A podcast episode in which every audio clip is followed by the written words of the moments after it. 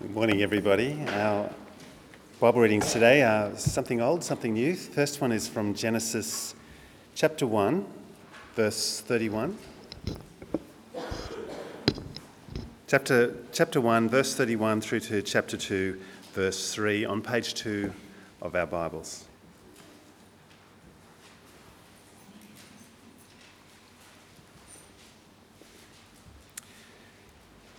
God saw all that he had made, and it was very good. And there was evening and there was morning, the sixth day. Thus the heavens and the earth were completed in all their vast array. By the seventh day, God had finished the work he had been doing. So on the seventh day, he rested from all his work. Then God blessed the seventh day and made it holy because on it he rested from all the work of creating that he had done. Our second reading is Hebrews. It's on page 1206, 1206 in our Bibles. It's Hebrews chapter 3, verse 7 through to chapter 4, verse 13, page 1206.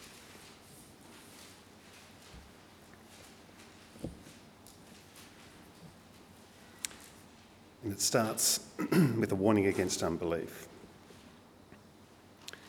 So, as the Holy Spirit says, Today, if you hear his voice, do not harden your hearts as you did in the rebellion during the time of testing in the wilderness, where your ancestors tested and tried me through, though for 40 years they saw what I did. That is why I was angry with that generation. I said, their hearts are always going astray, and they have not known my ways. So I declared on earth in my anger, They shall never enter my rest. See to it, brothers and sisters, that none of you has a sinful, unbelieving heart that turns away from the living God. But encourage one another daily, as long as it is called today so that none of you may be hardened by sin's deceitfulness. We have come to share in Christ if indeed we hold our original conviction firmly to the very end. As has just been said, today, if you hear his voice, do not harden your hearts as you did in the rebellion. Who were they who heard and rebelled? Were they not all those Moses led out of Egypt? And with whom was he angry for 40 years? Was it not with those who sinned, whose bodies perished in the wilderness? And to whom did God swear that they would never enter his rest, if not to those who disobeyed? So we see that they were not able to enter because of their unbelief. Therefore, since the promise of entering his rest still stands, let us be careful that none of you be found to have fallen short of it. For you also have had the good news proclaimed to us, just as they did. But the message they heard was of no value to them, because they did not share the faith of those who obeyed. Now we who have believed enter that rest, just as God has said. So I declared on an oath in my anger, they shall never enter my rest.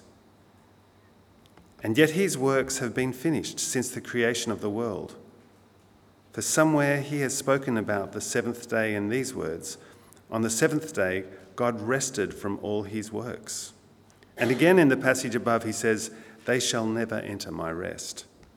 Therefore, since it still remains for some to enter that rest, and since those who formerly had the good news proclaimed to them did not go in because of their disobedience, God again set a certain day, calling it today. This he did when a long time later he spoke through David, as in the passage already quoted Today, if you hear his voice, do not harden your hearts.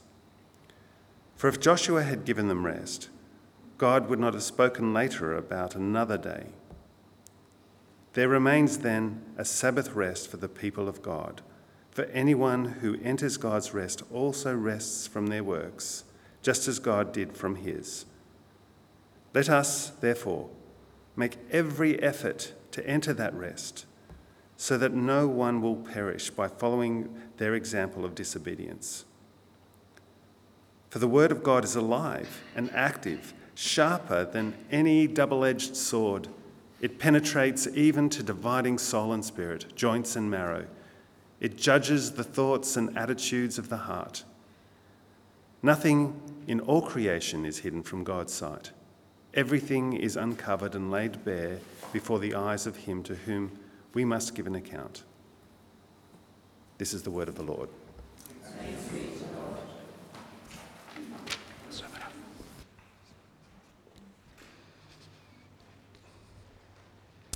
Good morning, everyone. Chris is my name. If you haven't, um, if you've been away for a while, which uh, some, some, of you do, go away for a little bit. I understand some of you go to Europe for um, for the warm period of the year, which is which is not bad. Maybe you'll take some of us with you next time. Can I pray? As we just read, Heavenly Father, your word is living and active, and it gets right into our lives, and you you tell us how we're going and you tell us how you want us to change. So we pray today, Lord, as we open your word together, that indeed we will be clear on where we stand with you currently and what needs to be done that we might keep trusting you. We ask it for Jesus' sake. Amen. I'd like to ask you a question. It's a perfectly personal question. Would you say you're going to heaven?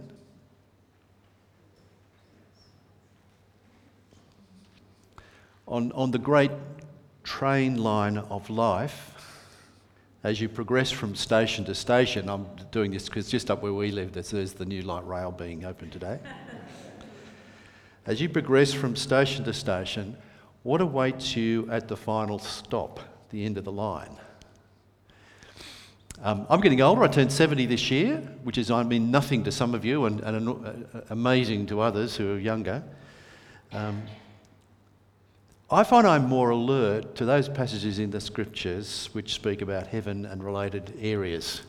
Because I'm really interested, because I, guess I'm getting closer to that time where um, God will uh, bring my life to a close and Jesus will say, Come with me, it's time for us to, to come and share what you've been waiting for. I want to ask the question what's heaven like? We know it's not a case of sitting around on a cloud with a harp um, you just have to look at me to know that I, I couldn't cope with that. Um, I'm too physically heavily, heavy to accomplish that. But we do recognise that heaven is our ultimate hope. We know it's going to be magnificent to be there. In fact, glorious beyond understanding. You might pile up the, the, the wonderful words. It's going to be something to look forward to with eager expectation. In fact, Paul sort of summarizes all of that um, by saying in 1 Corinthians, What no eye has seen, nor ear heard, nor the heart of man conceived, God has prepared for those who love him. It's a sort of um, a wonderful expression, but we'd like more information. but it's certainly incredibly positive sharing the blessings of God in His presence. That's the great prize, isn't it? That's the great prize, the ultimate joy and satisfaction we are wanting to ultimately end at. And through the course of the Old Testament and the New Testament, God has been giving us various pictures of heaven. What, what's its nature? What's it like? Just in other parts of this book, the book of Hebrews, the writer uses terms like homeland, a better place, a heavenly city, a city of the living God, the heavenly Jerusalem, the assembly of the firstborn. There's quite a few terms, and if you go outside of Hebrews, of course, there's lots of other terms used about heaven. And every term that's used, it's, a, it's like a picture that points us to the richness and the generosity of God's blessing and it teaches us a, a specific character uh, of what characteristic of what it's going to be like to be there, just from a slightly different angle. And the picture we're getting today in this passage is a picture of God's rest. God's rest. So let's talk about, firstly, what entering God's rest means in the scriptures. That can be our first task. And I would suggest to you that the writer and the Bible as a whole gives that word rest uh, various levels of meaning. Uh, fundamentally to his thinking, lying at the very heart of it, is the, is the thought uh, that comes out of Genesis 1 that was just read. Uh, and it's the Sabbath rest of God. God um, created and then he rested. He's still resting today. We, we live in the period of his Sabbath rest. It doesn't mean he's not working, because remember what Jesus said? Uh, he said, uh, I am working and my Father is working. So it's not, he's not just sitting there, but he's uh, in a, a period of Sabbath rest and will be until Jesus returns. He will be forever. This reminds you from Genesis. So the heavens and earth and everything in were completed. And by the seventh day, God completed his work that he'd done he rested on the seventh day. He blessed it. He said, For on it I rested from the work of creation. And it's a rest of completion and a rest of full satisfaction. He looked at what he'd done, it was very good. That's God's Sabbath rest. The wonderful thing, of course, is it's something that He's prepared to share with us. And you'll see that in chapter 4, verse 9. There's a fair bit of dips into the passage, so I'll try and uh, slow down at that point. But at 4, verse 9, he says, Therefore, a Sabbath rest remains for God's people. For the person who has entered God's rest has rested from his own works, just as God did from his. There's this wonderful picture. Um, you may have experienced it this week. I did when I finished the sermon, preparing it. Matt would do it every, probably said Saturday night, sometimes it's Sunday morning. but, you know, when you've, you've got a deadline, you've got to do something by a certain time, the, the adrenaline's running, you're working hard on it, and, and it's sort of coming slowly, and then finally you finish it. You know that sort of euphoric sort of sense? Ah, it's done. Can you imagine that when you're talking about your entire life? Because that's what we're talking about here. Your entire life of service to Jesus, in all its various aspects, is finished. And you're living your eternity with Jesus in God's rest. It's a wonderful picture. And uh, it's a picture that this writer keeps on saying, don't miss out on it. Don't miss out. Make sure you're there. So he takes us back for some examples of where people missed out.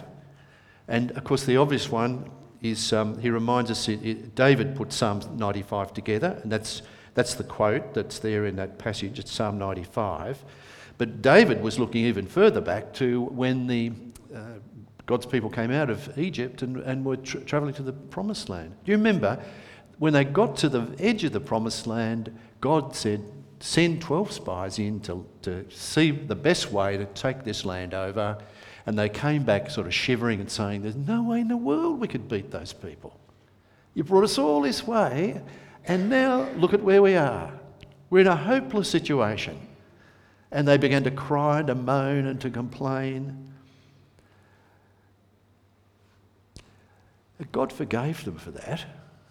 But you remember, He did discipline them because they had to wander for another 40 years. In fact, He said, Okay, Everyone who is 21 and over, by my judgment, shall not therefore enter my rest. You're not going into Canaan. And that's what happened, of course. 40 years that generation died, and the new generation had risen. They're the ones who ended up in Canaan uh, under God's blessing. Uh, now, Canaan was a land of milk and honey, it was a beautiful place, very green, rained a lot um, unlike Sydney. But it was only a taste. I think that's important. It's, it was a wonderful thing, and they were so glad to be there, but it was only a taste. It was only an introduction to what God's rest means. God makes it clear in chapter 4, verse 8 For if Joshua had given them rest, God would not have spoken later about another day. Therefore, a Sabbath rest remains for God's people. It was wonderful, but it was just a taste. But it wasn't its finality. We also hear from Jesus in the Gospels. Uh, he's talking to various people, and, and then he, he laid this authoritative call on them, this magnificent call where he said, Come to me, all of you who are weary and burdened, and I will give you rest. All of you, take up my yoke and learn from me, because I am gentle and humble in heart, and you will find rest for yourselves. He doesn't mean that you can, you can just shelve all your plans and go and have a nap. what he means is, I will lead you into my Father's rest. You could sort of put it in these sorts of words. In my words, but trying to capture the idea. In me, you will find the truth about life. You'll find its meaning and its purpose. You'll find your identity and you'll find a future. In me, you'll cease from dashing about here and there, considering this religion, trying that philosophy, carrying out those strict practices. You can cease from being personally driven to discover the truth, because I will set you free you will find freedom in me. I'm the source of truth. I will bring you to God. I'll give you the rest of forgiveness, the rest of assurance, and the rest of love. You will know I've won your salvation. You will be secure in me. I will give you rest in the very midst of the events of your life. And the more you trust in me, the more you will know the reality of that rest. Just trying to, attempting to get into the idea of what Jesus meant when he made that incredible offer to us. But Jesus confirms the way into God's rest, and that includes do you remember a seal and a down payment of a generous inheritance to ensure us He will get us there. He will get us there. But, as the knife man uh, advertising knife says, that's not all. That's not all. There's still more. Because what this man is talking about in our passage today is that our present rest in Jesus, when we, we've come to know and love Him and we're trusting Him, that He will open up to a full and eternal share in the Sabbath rest of God that we were speaking about earlier. When our service of Jesus on this earth is completed, we will rest in Him, transformed and fulfilled. And that's the ultimate prize, isn't it? That's our great hope. And that's the promise made by Jesus and by uh, God in the past, various occasions, and of course through this passage. We have to ask the question though, because this, this passage is a what we might call a sober passage. We ask the question who does God share his gift of rest with? And in chapter 3, verse 12, there's a watch out. a watch out, very deliberate and, and with lots of feeling. It's a warning not to be one of those who will not share his rest. In chapter 3, verse 7, there's a, the quote from Psalm 95, starting with today. In other words, listen today to what I'm saying. And it outlines a warning God gives to every generation. Those who left Egypt on their way to the promised land, they started well. God got them out of Egypt, which was an incredible feat in itself. Um, protected them from the Egyptian army, brought them through. But when they came to the point of entering, as we said before, they failed. They would not trust Him because they weren't looking beyond human possibilities.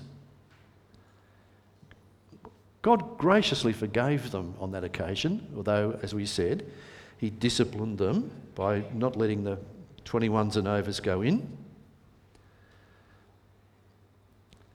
During that 40 years, He continued to heap up His care, to heap up His provision, to heap up His blessing. But they failed to trust Him again and again and again. You read the account, you'll see what, what he means. They heard the magnificent, generous promises that he made to them. They saw the way he backed up all those promises by providing and protecting them on, on multiple occasions. But they did not listen, he says, they did not learn what he is like because they weren't interested. And in the end, as they, in a sense, tested him to see how far his patience would go, he said, That's enough. That's enough. You are not going in to share my rest. Now, um, that disastrous lesson has become a warning to every today generation, including ourselves. King, King David, he wrote Psalm 95. He, he looked back and he, he, he drew the, the um, historical record into his psalm, and then the people of his day used to worship, use it in worship um, and uh, sing it and, and say it. And then this writer, his generation, he passionately, passionately challenges them to maintain their faith. He uses this warning. And in our own generation, we're, we're looking at this warning today, as so many generations have. We're considering what's the right response to God's grace in the Lord Jesus.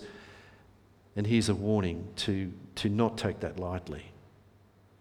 So it's clear that for some, they will never enter God's rest. Now, I, I know that runs totally contrary to the community sense that on in the end everybody should get in, but that's not what God says. That's not what we're taught here. Um, those who don't go on trusting God and living the way He directs, He will not share His rest with. And when you think about it, that makes sense. That makes sense because if God doesn't hold me responsible for my response to Him and the way I live out my life, I will think to myself, He doesn't regard my life as of much account. It's like the little boy who comes home from school with his homework book and he says, My teacher doesn't like me. And the parent says, What makes you think that? And he says, Well, he never marks my homework. He saw that in the marking of his homework, it was a way in which the teacher regarded his work as significant, and so he marked it. Well, God regards our lives. This passage makes it so clear. He regards our lives intimately. He cares intimately about you and me and our response to Him. And so the writer's passionate plea is don't be one of those who don't trust Him and don't obey Him. In fact, in the book, he comes back six times to develop six different passages with the same sort of message. Um, watch out.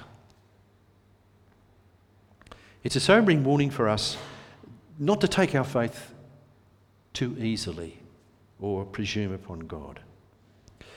So instead of that, obviously, he says to you and me, do be one of those who enter and enjoy the rest of God's gift. Now, he's writing to Christians, um, this man, and he says in chapter 4, verse 1 While the promise to enter his rest remains, let us fear that none of you should miss it. And he gives us, if you like, what is the scripture's final test when he says in 3:14, "For we have become companions of the Messiah if we hold firmly until the end the reality that we had at the start." In other words, if you keep trusting Jesus through the course of your life and you stand before him, you will enter God's rest. That's the call of all Scripture, isn't it? But certainly the call here. And it has a, a definite poignancy with this group because having come out of the Jewish background, having been Jews, and now having been converted into um, Christianity, Jewish Christianity, but Christianity as it stands, um, their family and friends were saying, Come back, come back. And the writer is saying, If you go back, you give everything up. You don't just go back to where you were, you give everything up. And there's a passage later on where he, he actually lists the things that are you giving up, uh, which is basically everything. When it comes to our assurance of salvation, the Bible teaches us that there are two realities to hold in balance at the same time. The first one is that God is sovereign in control over all things. And the initiative for our first response of faith And our ultimate sharing in his rest is because of his grace and mercy. I was reading uh, during the week from Philippians, a little verse that said, God actually initiated my desire to think about him. Even at that very beginning level, he was the one who stimulated that desire. It wasn't me. I would just have sailed on in my life self centered, but he initiated that desire. And if he hadn't, I'd still be sailing along. So he chooses us, he predestines us, he redeems us in Christ, he seals us as his own, and he guarantees us an inheritance with him. He does all of that. That is what he does. That's the first reality. The second one to hold in balance with that is this. The writer says in chapter 4, verse 2 We also have received the good news just as they did, and God holds us accountable for the response of faith and obedience we give, if any. So, one side is God's sovereignty, the other side is our responsibility. And although we would like to sort of clarify everything beautifully, the Bible says hold those two together at the same time. Like, like two sides of one coin. They're both true, hold them together at the same time. In this passage, the emphasis is on our responsibility on that side of things. So the emphasis is on is continuing to trust God. See chapter 4, verse 3. For we who have believed enter the rest, um, and we let that trust alter the way we live our lives. See verse 11 of chapter 4. Let us make every effort to enter that rest so that no one will fall into the same pattern of disobedience. So when we say let go and let God, that's true in certain circumstances, but not here. We don't just sit down and say, I'm a Christian now, let God do whatever He wants to do. God says, hang on, are you taking this seriously? You need to work hard at putting yourself into situations where your faith can grow. We'll talk about that in a second. In fact, there are two, two responses we can make here. Uh, I want to suggest to you. The first one is in verse 12 of chapter 3 where he says, Watch out, brothers, so that there won't be in any of you an evil, unbelieving heart that departs from the living God. And in verse 11, he says, Make uh, every effort to enter that rest. Every effort. So we take responsibility for our ongoing faith uh, by getting ourselves involved in whatever opportunities we can that will regularly grow our faith and bring spiritual fruitfulness to our lives we need to stand up and say, What will help me grow in my faith? And very carefully and, and deliberately look. So here's a few practical suggestions. Are you currently reading the Bible in some organised, regular way? If you're not, how are you going to listen to what God has to say to you and know His ways? That was the problem with this group that missed out. They weren't interested in that case. You may be interested, but maybe you could tackle that with more um, deliberateness. Are you setting aside time to pray in some organised, regular way so that you can nurture a close relationship? I think um, since I retired, one area I think that I've grown in is the area of prayer. Why? Because I can see a need to, to, to know Christ more intimately. Or can I say, are you assessing your thinking and your behaviour on the basis of Jesus' teaching so that you can modify your behaviour because you want to please Jesus and show that you love him? Good motivation. So that's you and me standing on our own. What are we doing about strength, being strengthened in our faith? But there's another one I want to suggest to you in verse 13 of chapter 3 where he says, But encourage each other daily while it is still called today, so that none of you is hardened by sin's deception. What this one is asking is Have you placed yourself in a position where you can encourage other Christians to keep being faithful in, in their lives uh, and be encouraged uh, and encourage them and also be encouraged by them? Because our responsibility is not just to ourselves, it's to each other. And here's some practical suggestions. Are you a member of one of the Connect Bible study groups? When you go, do you go with a deliberate purpose of uh, inputting to encourage uh, those who are in the group? Are you practicing coming to church or to some other opportunity for Christian fellowship with that deliberate sense of, I, I want to encourage someone in their walk with God and looking for who it might be? I don't mean preach a sermon at them, but you know what I mean. Encourage them. Share what maybe with what God has done for you during the course of the week, or ask them. There are different ways we can do it. We get better at as we practice. So, in conclusion, you're a Christian? Listen to God's warning not to take our faith in Him for granted, but to keep our trust in the Lord Jesus as our first priority. Keep valuing the blessings He's heaped on you. A thankful heart brings such incredible change to a person's life. Keep rejoicing in His promises. And God will share His rest with you. Jesus assures us He will lead us both through the easy and the challenging times to make sure He gets us there. Remember, He's getting us there. You're not getting yourself there. Neither am I. He's getting us there. You're not a Christian yet? Can you see the wonderful opportunity that flows out of this passage to share personally in God's rest? Can you see this is worth giving up any other thing in your life that might stand in the way? Trust Jesus with your life and your salvation, and God's gift of sharing his rest will be yours too. That's his promise. Finish with this wonderful picture in Revelation, right at the end of the Bible, talking about the end things, uh, the gospel growth and, and end things. And it's a statement made about those who found being Christian really hard. Some have lost their lives. And this is what it says The angel says, This demands the perseverance of the saints who keep God's commands and their faith in Jesus. Then I heard a voice from heaven saying, Write this The dead who die in the Lord from now on are blessed. Yes, says God's Spirit, let them rest from their labours, for their works follow them. There it is, when it's all fulfilled.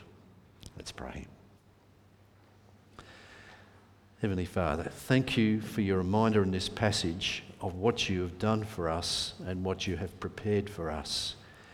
Please lay upon our hearts that we not presume upon our relationship with you, but take responsibility uh, for our, our um, response uh, in every way we possibly can and give us the wherewithal to encourage each other, that in the end we may see each other stand on that great day, or if you bring us, bring, come to get us earlier, um, and we might know that you've brought us into your rest as you share it with us.